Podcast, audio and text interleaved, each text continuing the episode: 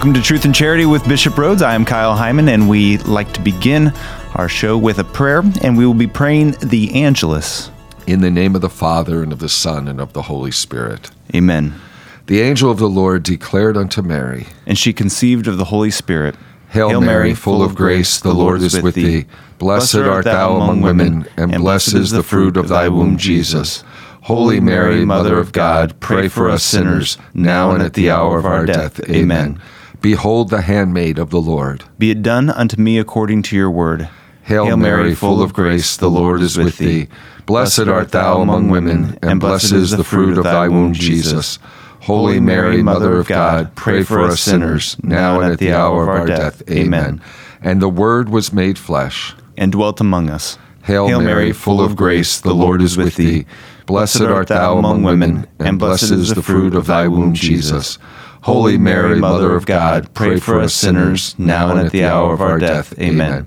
Pray for us, O Holy Mother of God. That we may be made worthy of the promises of Christ. Let us pray. Pour forth, we beseech you, O Lord, your grace into our hearts, that we, to whom the incarnation of Christ your Son was made known by the message of an angel, may, by his passion and cross, be brought to the glory of his resurrection through the same Christ our Lord. Amen.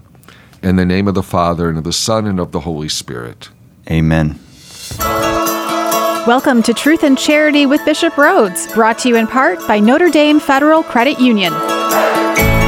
On this episode, Bishop talks about the legacy of Reverend Dr. Martin Luther King Jr., what we can learn from his heroic life dedicated to upholding the dignity of every human person, and the work that's still left to do. Then it's on to the biblical figure of Melchizedek and his connection to Christ, followed by listener submitted questions. To submit yours, go to redeemerradio.com slash askbishop or download the Redeemer Radio app onto your smartphone or tablet and select Ask Your Questions. Welcome to Truth and Charity with Bishop Rhoades. I am Kyle Heimann, and we're actually pre recording this because, Bishop, right now, as people are listening to this, uh, you are in Panama for World Youth Day. Yes, I will be there when this is being aired. We could have done this via ra- via telephone. We should have. We should have. I could have taken time off, but that's all right. Well, what we have planned actually is next week we will be doing a special live episode of Truth and Charity right after you get back, so we'll get caught up on all, all that. Uh, but before we get to talking about World Youth Day, yesterday What was, if I get lost in the rainforest and I don't make it back, Kyle? Is is this a threat? Are you, are you making plans to get lost? Because that's not allowed. Uh, so, but yesterday was Martin Luther King Day, and he would be turning ninety this year. And I didn't realize he was only thirty nine when he was killed. I just turned thirty nine and thinking. What am I doing with my life? like he was, he was changing the world. Uh, any thoughts on Martin Luther King Jr. and his life? You know, I was, um, I'm trying to think, when he was assassinated, I was probably 10 or 11 years old. And I still remember it. Uh, it was just such a tumultuous year because Bobby Kennedy was assassinated in 1968 and Martin Luther King. And there was just so much upheaval in society and mm-hmm. but he was really a shining star in so many ways because of his i always say by the way i don't just say dr martin luther king i like to say, say reverend doctor. Sure. because i think it's forgotten that he was a christian pastor. He was a baptist minister because everything that he did was really motivated and inspired by his faith in Jesus Christ. So I see a lot of, of things that we can learn from Reverend Martin Luther King, especially, uh, you know, something so fundamental to our faith the dignity of every human life. The church's emphasis on the inherent dignity of every human being from conception to natural death. And Martin Luther King upheld the dignity of others. And of course, most known for his upholding the dignity of people of various races and the African Americans whose dignity was trampled on throughout American history, going back to slavery. When I think of uh, Martin Luther King Jr., I think of his efforts to lift up those who were oppressed, those whose dignity was not uh, and equality was not being respected. So he's a hero for many. But the way he did it, he did it through nonviolence. That's right. another part of his Christian faith. And I think that resonated so much, for example, with Pope Paul VI, St. Paul VI. I remember when Martin Luther King visited Pope Paul VI, I think it might have been in like 1964 or 65, he went to the Vatican and met with the Pope. Hmm. It was a great experience, and, and uh, Martin Luther King spoke about it very highly. There was another thing that there was a wonderful cooperation between Dr. King and the, and the Catholics, and, and um, he was very ecumenical, and I think he exuded this ecumenical spirit because he enlisted Catholics and other Christians and people of other faiths into this movement for equal rights. And I think that resonated with us and with mm-hmm. our faith. The idea that we're all created in God's image and likeness, and that every human person has dignity. And this um, condemnation of racism. We've definitely shared so much. And of course, many priests and religious sisters worked with Reverend Dr. Martin Luther King in the civil rights movement. I think another thing to think about is he, he gave hope to people. I mean, it wasn't, I mean, we, we think of his great speech, I Have a Dream. Mm-hmm. I mean, it still can resound, you know, when you think about that. But the whole idea was Christian. It was overcoming the darkness with light, overcoming falsehood with truth. Right. It was overcoming violence with love. This is what it was all about. That there's a book that he wrote called Strength to Love.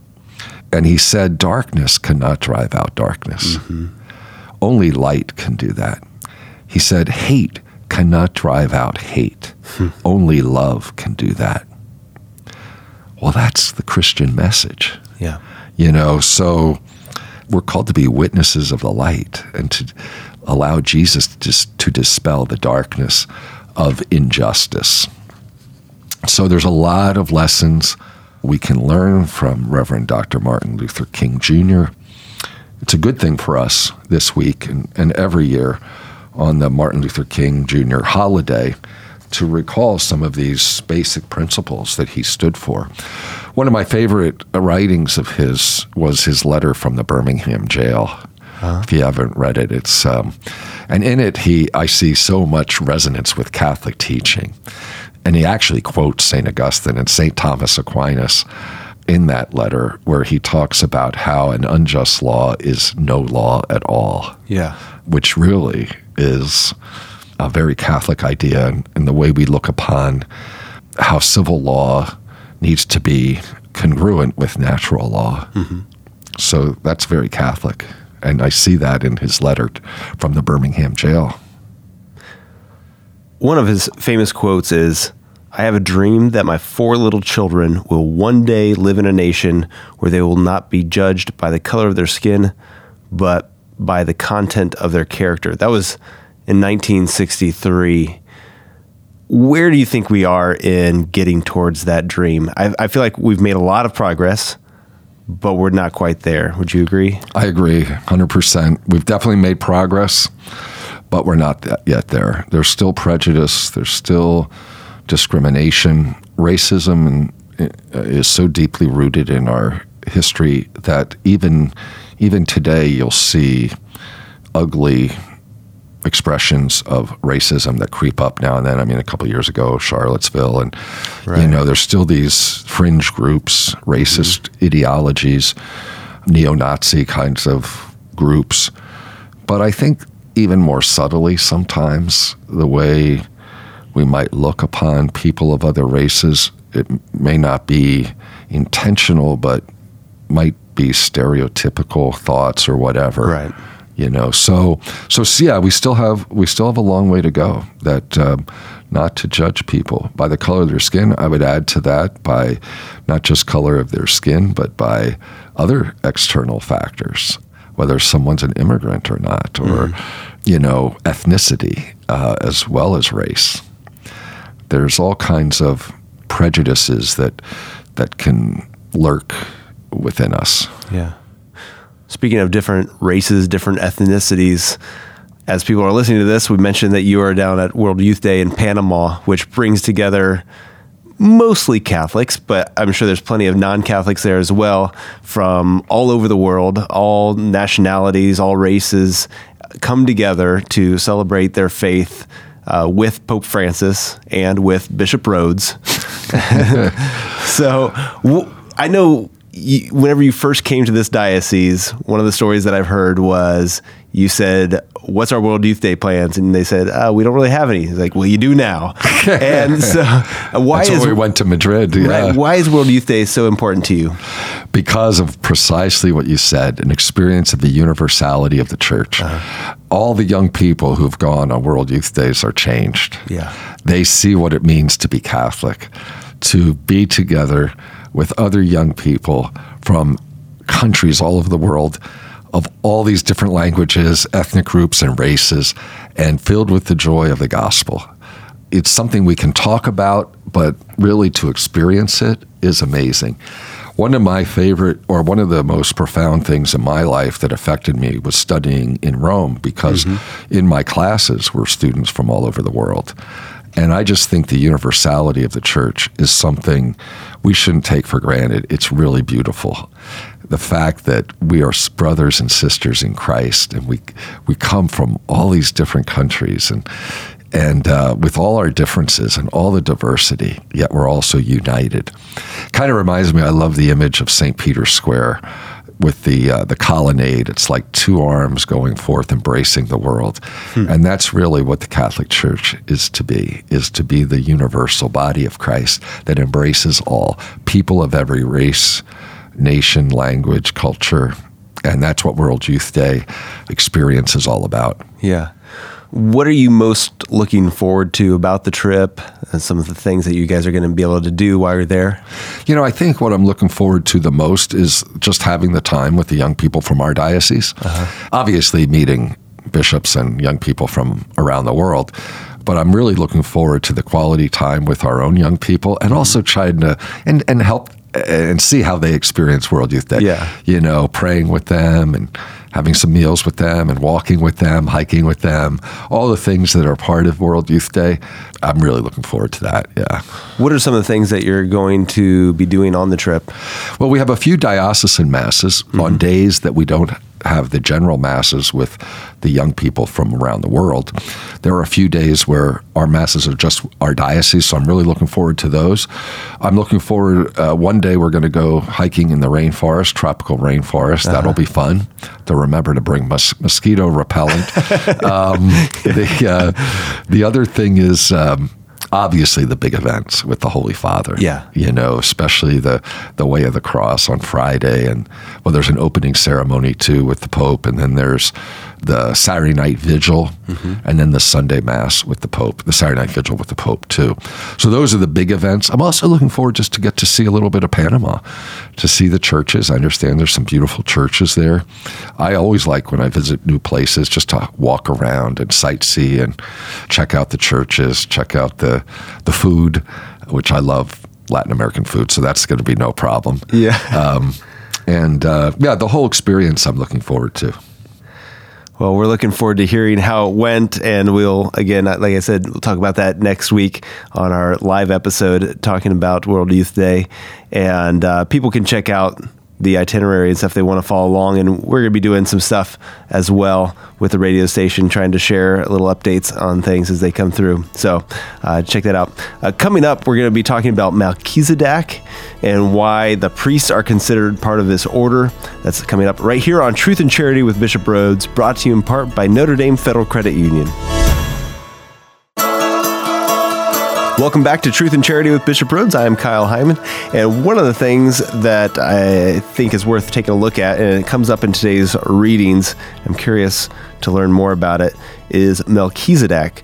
So the first reading on Monday, the 21st, was from the book of Hebrews, chapter 5, and it contains the line, You are a priest forever according to the order of Melchizedek, uh, repeated in the responsorial psalm. And then we hear it again today in the first reading at Mass. Hebrews chapter 7 talks about Melchizedek and ends with, You are a priest forever according to the order of Melchizedek. So, what do we know about Melchizedek? Why is he such an important biblical figure? Great question. Well, we only he's only mentioned twice in the Old Testament.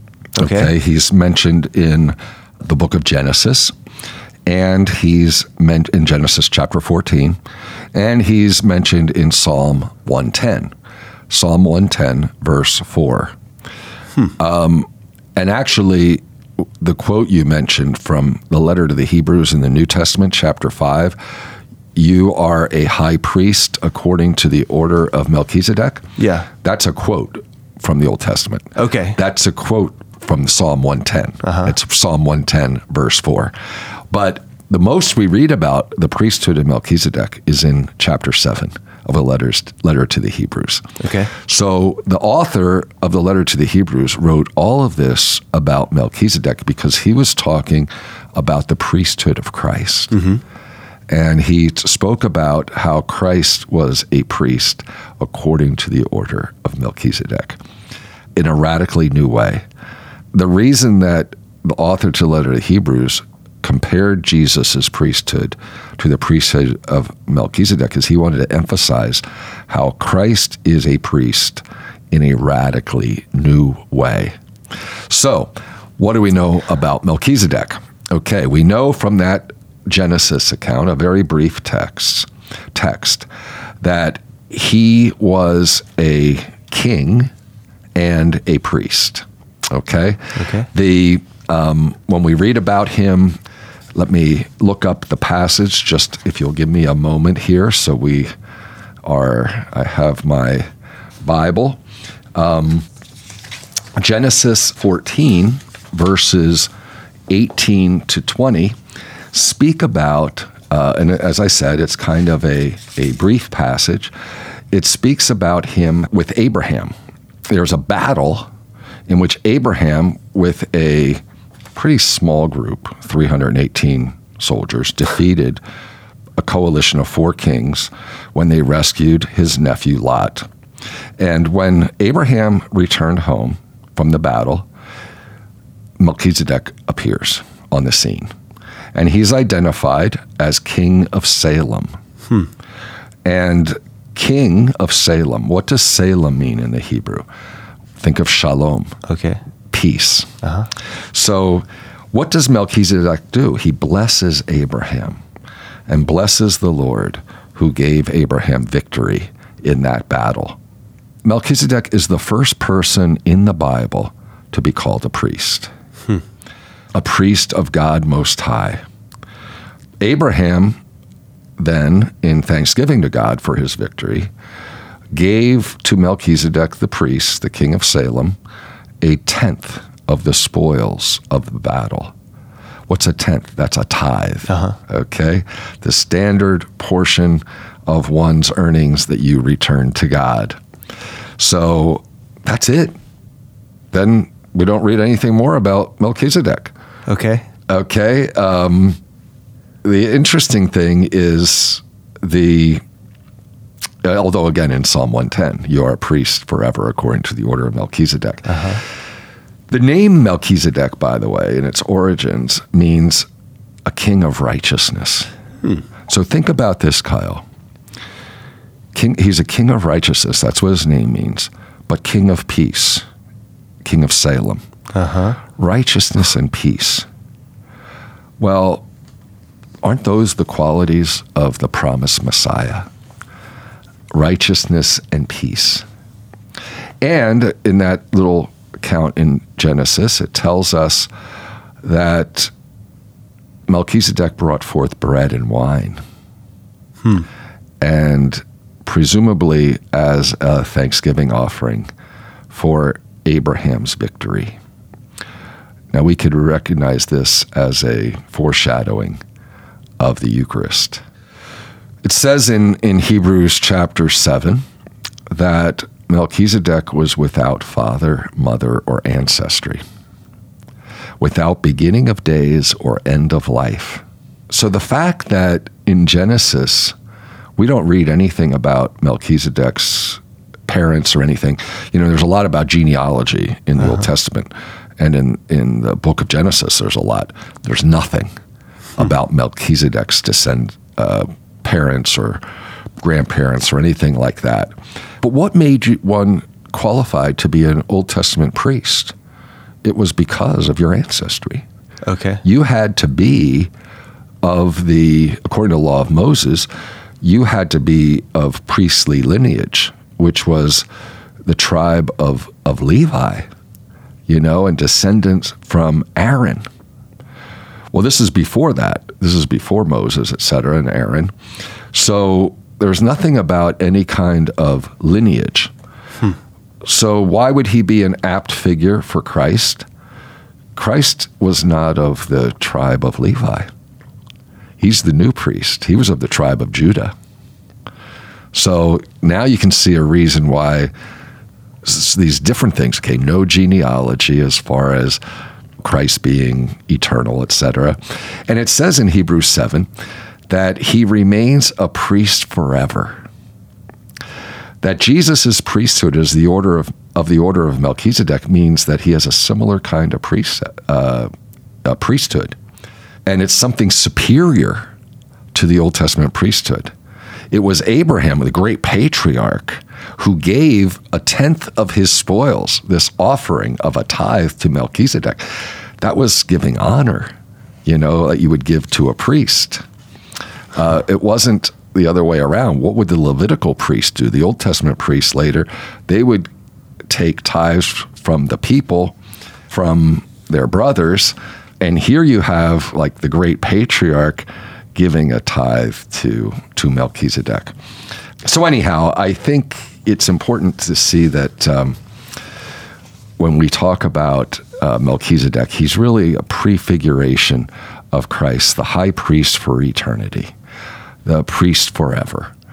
Um, there was a lot of fascination about Melchizedek at the time of the New Testament, a very uh, mysterious figure. But it was the author to the Hebrews who, who showed how Melchizedek really prefigures Christ, the Son of God. He represents Christ as the Messiah who is king, Melchizedek was king, and priest, and a king of justice, righteousness, and king of peace, Salem. Yeah. And justice and peace, righteousness and peace were the gifts expected of the Messiah King. So you have these two t- titles joined here king and priest, royalty and priesthood. The glorified Christ is both king and priest. And it's a superior priesthood. Melchizedek's priesthood is superior to the Levitical priesthood. And Melchizedek also, by the way, blessed Abraham. So he's superior to Abraham. Uh, so you can see why he's a, a good foreshadowing of Christ. And he also gets a, a shout out in the Eucharistic prayer. He does in Roman canon, the Eucharistic Prayer 1. It mentions the bread and wine offered by your priest Melchizedek. Yeah. Because he offered bread and wine. Yes, he did. Yep. Yep. That's what we read in the in the book of Genesis. Right. Right. Well, if you have any questions for Bishop, you can ask it by going to redeemerradio.com slash ask Bishop. You can call or text the Holy Cross College text line at 260-436-9598. And coming up, we'll have some questions submitted by listeners about the clothes that priests wear, having someone present during adoration, and more on Truth and Charity with Bishop Rhoades, brought to you in part by Notre Dame Federal Credit Union. Welcome to Truth and Charity with Bishop Rhoades. I am Kyle Heimann. I'll be asking the questions that you've submitted for Bishop to answer. Our first question is Why do some dioceses allow priests to wear street clothes? Also, could it be for their protection against prejudice? God bless. It's an interesting question. We have a norm of the church on, on clerical garb. Canon 284 Okay. says that clerics are to wear suitable ecclesiastical garb according to the norms issued by the Conference of Bishops and according to legitimate local customs. So the Episcopal Conference of the United States has accompanying legislation because it says we had to issue norms regarding clerical garb and basically says that outside the liturgy, a priest should wear a black suit and Roman collar. That's the usual attire. Uh-huh. and could also wear a black cassock. That's at the discretion of the priest. Now, when Rome received a question about this canon, they made it clear about the importance of clerical attire, uh, but it doesn't rule out special situations. If a priest is involved in recreation, if he's you know, in a particular situation, he doesn't have to wear clerical garb. You know, I mean, it's not. Uh, I think that's the normal thing that you wear. You know, I'm normally wearing a black shirt, Roman collar. But if I'm going to work out or some kind of recreational activity, I don't always wear the collar. So it's not like, um, you know, a religious habit or someone who's a member of a of a religious institute that may have a religious habit that they're to wear all the time. For a diocesan priest, we're not religious, so we aren't under special norms regarding what religious garb would be. Mm-hmm. But clerical garb is the normal garb that we would use. But we can wear other clothes befitting the situation. If I go home, I'm spending time at home with my family. I'm not wearing a collar usually. I'm in more relaxed clothing. Uh-huh. And that's permissible. Yeah. All right. Jeffrey Kuhn from St. Thomas Aquinas Parish in West Lafayette asked Are people supposed to always be present with the Eucharistic Jesus during perpetual adoration? Yes, I didn't know that um, Redeemer Radio went down to Lafayette. That's well, great. you can stream it anywhere. oh, Yeah. through the stream. Oh, Through the website or through the app. You can listen to it anywhere in the world. Jeffrey, thanks for the question. Whenever the Holy Eucharist is exposed in solemn exposition, there has to always be someone that present there praying.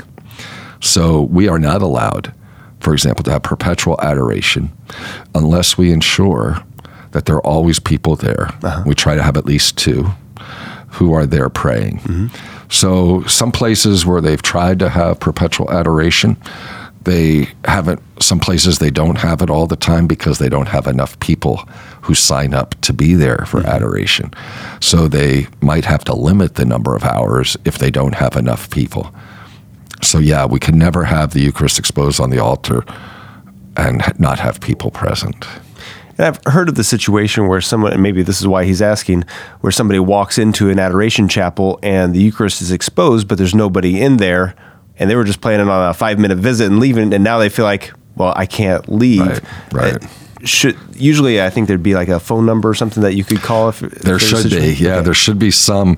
That's why I always think it's better to have two people, so that if one something unforeseen happens, Yeah. of course, a person who signs up should, if they know they're not going to be there, should get a replacement. Right. But I mean, there's always a possibility that something happens. You know, let's say somebody oversleeps or, or you know Sure. or whatever can happen gets sick and Yeah. but um and and doesn't get a replacement i think it's always good to at least have a second person so you're sure that someone's going to be there Yeah.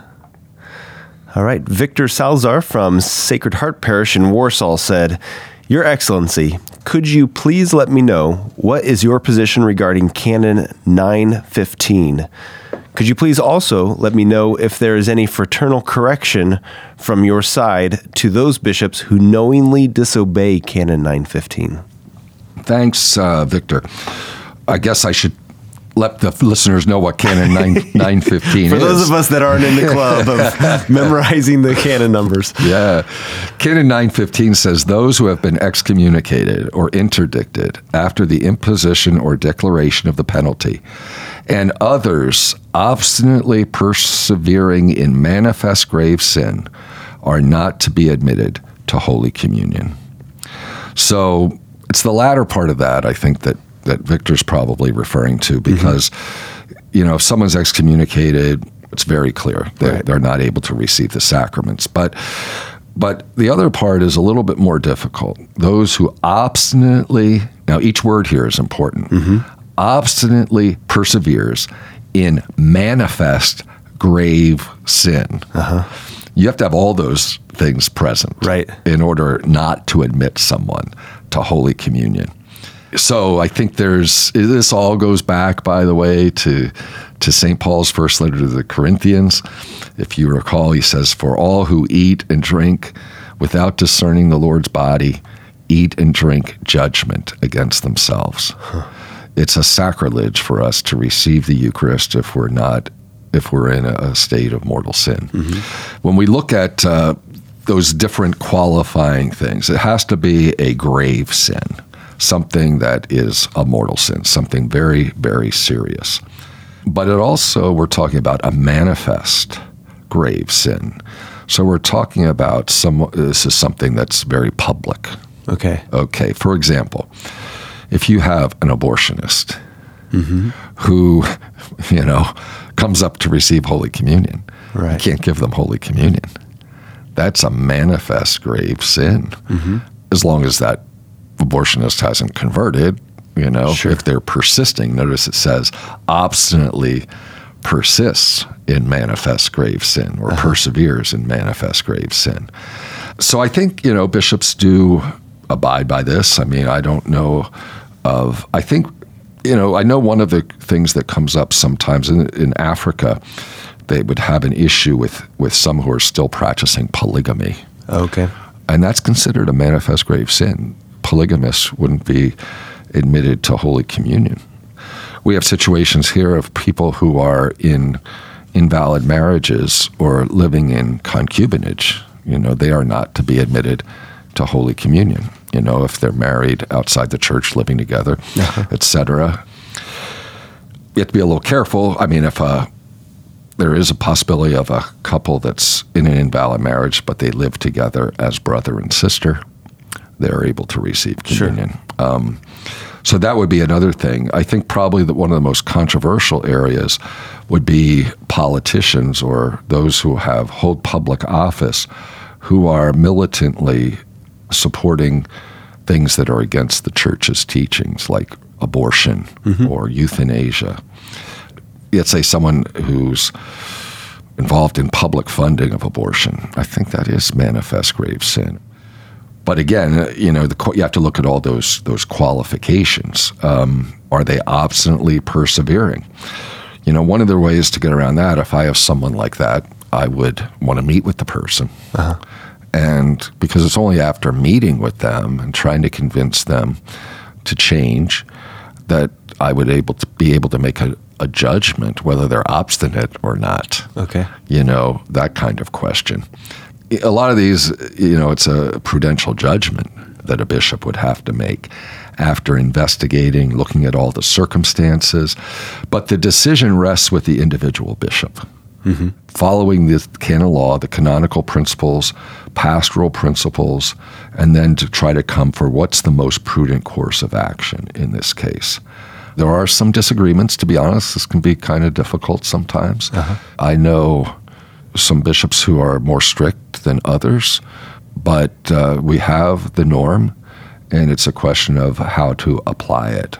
I haven't been in a position, I'm, I'm trying to remember since I've been a bishop if, if this issue has come up. I think in some of the conference meetings, the issue has come up. I think because individual situations vary so much that it's, um, it's kind of difficult to come to consensus.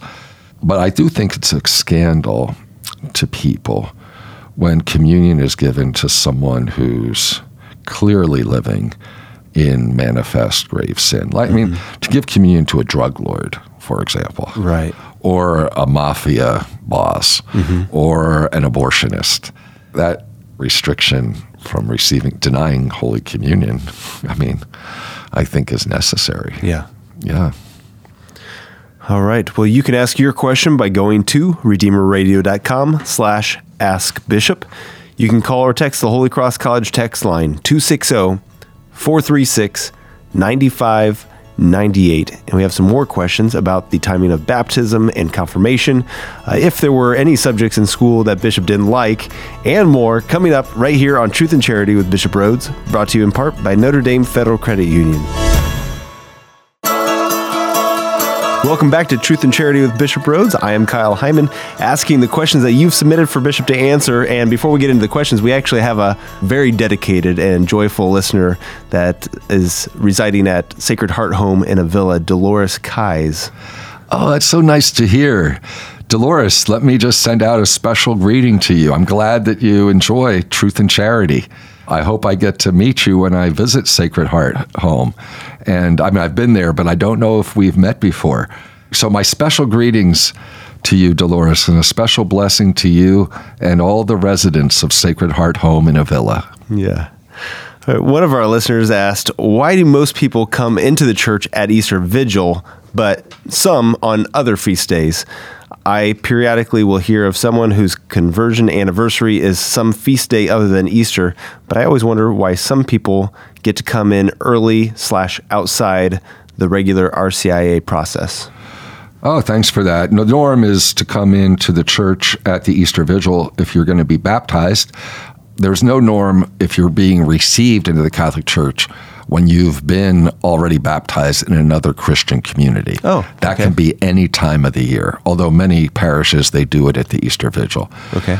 Uh, that can be at any time. And oftentimes, those people being received into full communion were part of an RCIA class, unless a parish has a, two separate classes. Most don't.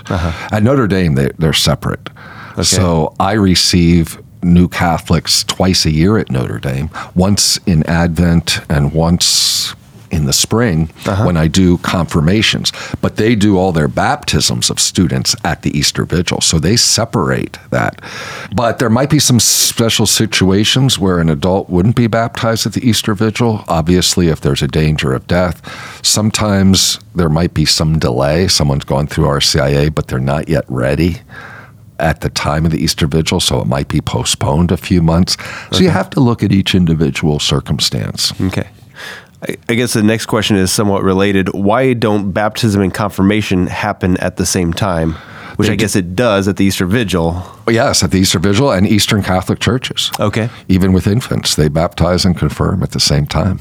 Eastern Catholic churches. Uh-huh. But we have in the Western Church, in the Latin Church, it developed differently that confirmation is given at the age of reason or afterwards. So around the age of seven or afterwards. Here in our diocese, it's we generally have it in eighth grade. The sacraments of baptism and confirmation are intimately connected. And in the church in the West, it developed that the bishop was the one who did confirmations. In other words, in the beginning, the bishop was doing both baptism and confirmation, but as the church grew, that was kind of not possible anymore.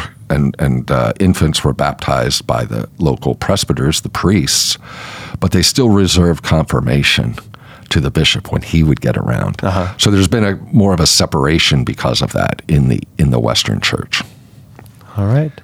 We also had the following question What was your hardest subject in school? Was there a class you really didn't like? I think my hardest subject in school was chemistry. Okay. I don't know why. It, I was probably dense, but um, anyhow, um, Is that a chemistry joke? yeah, Okay. dense.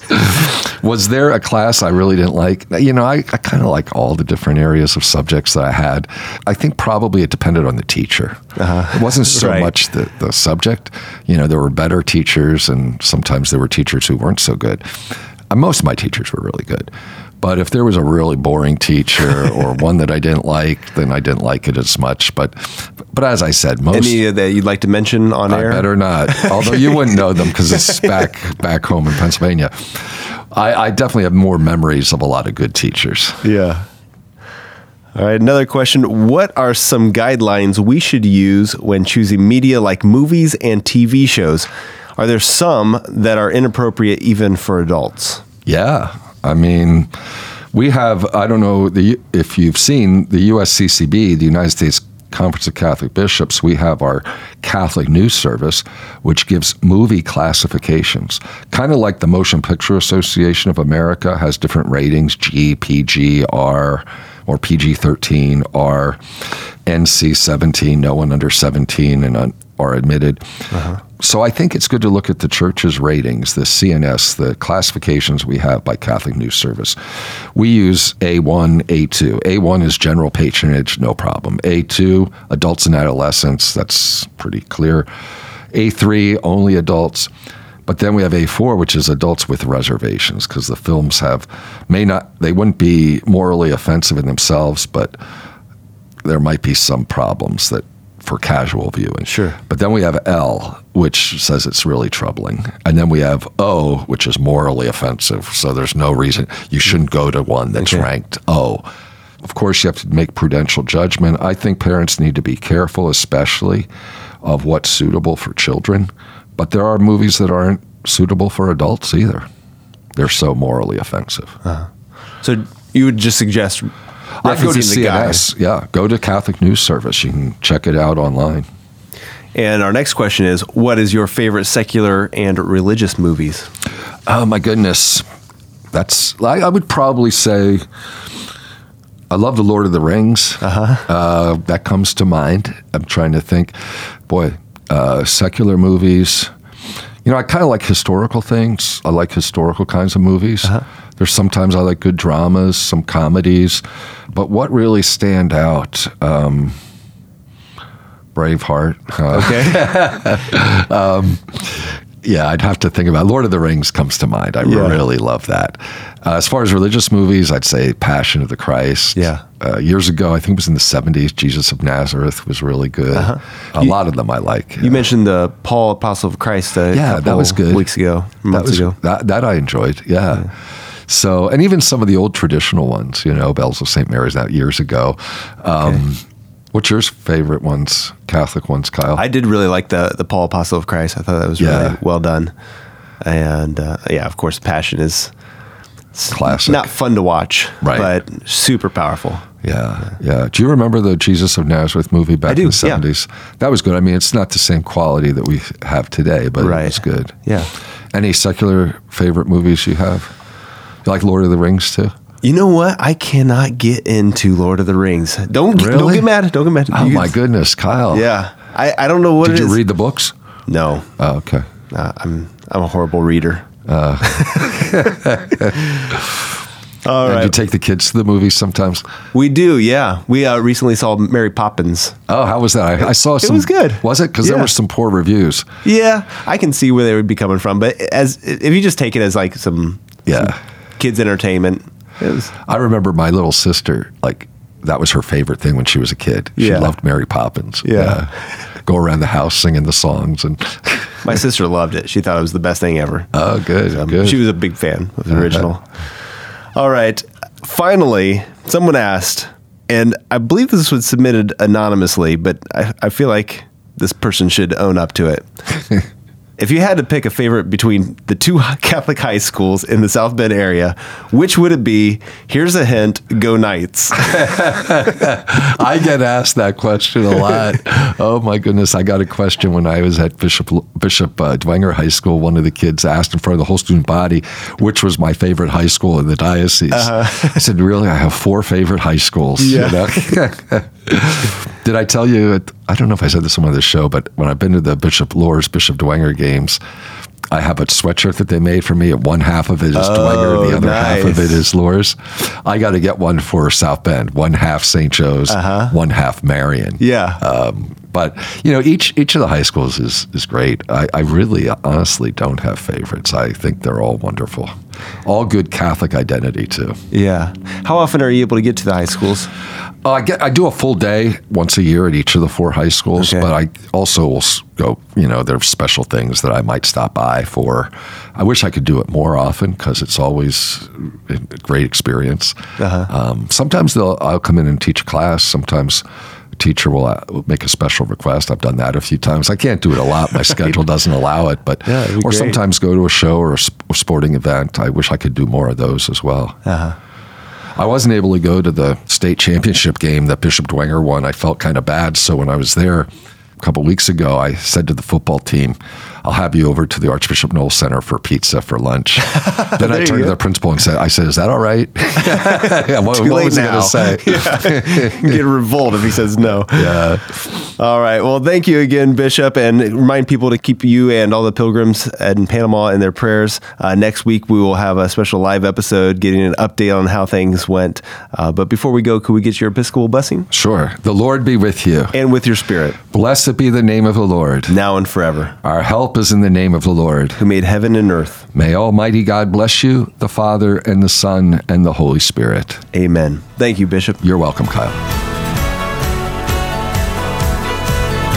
Truth and Charity with Bishop Rhoades is brought to you in part by Notre Dame Federal Credit Union.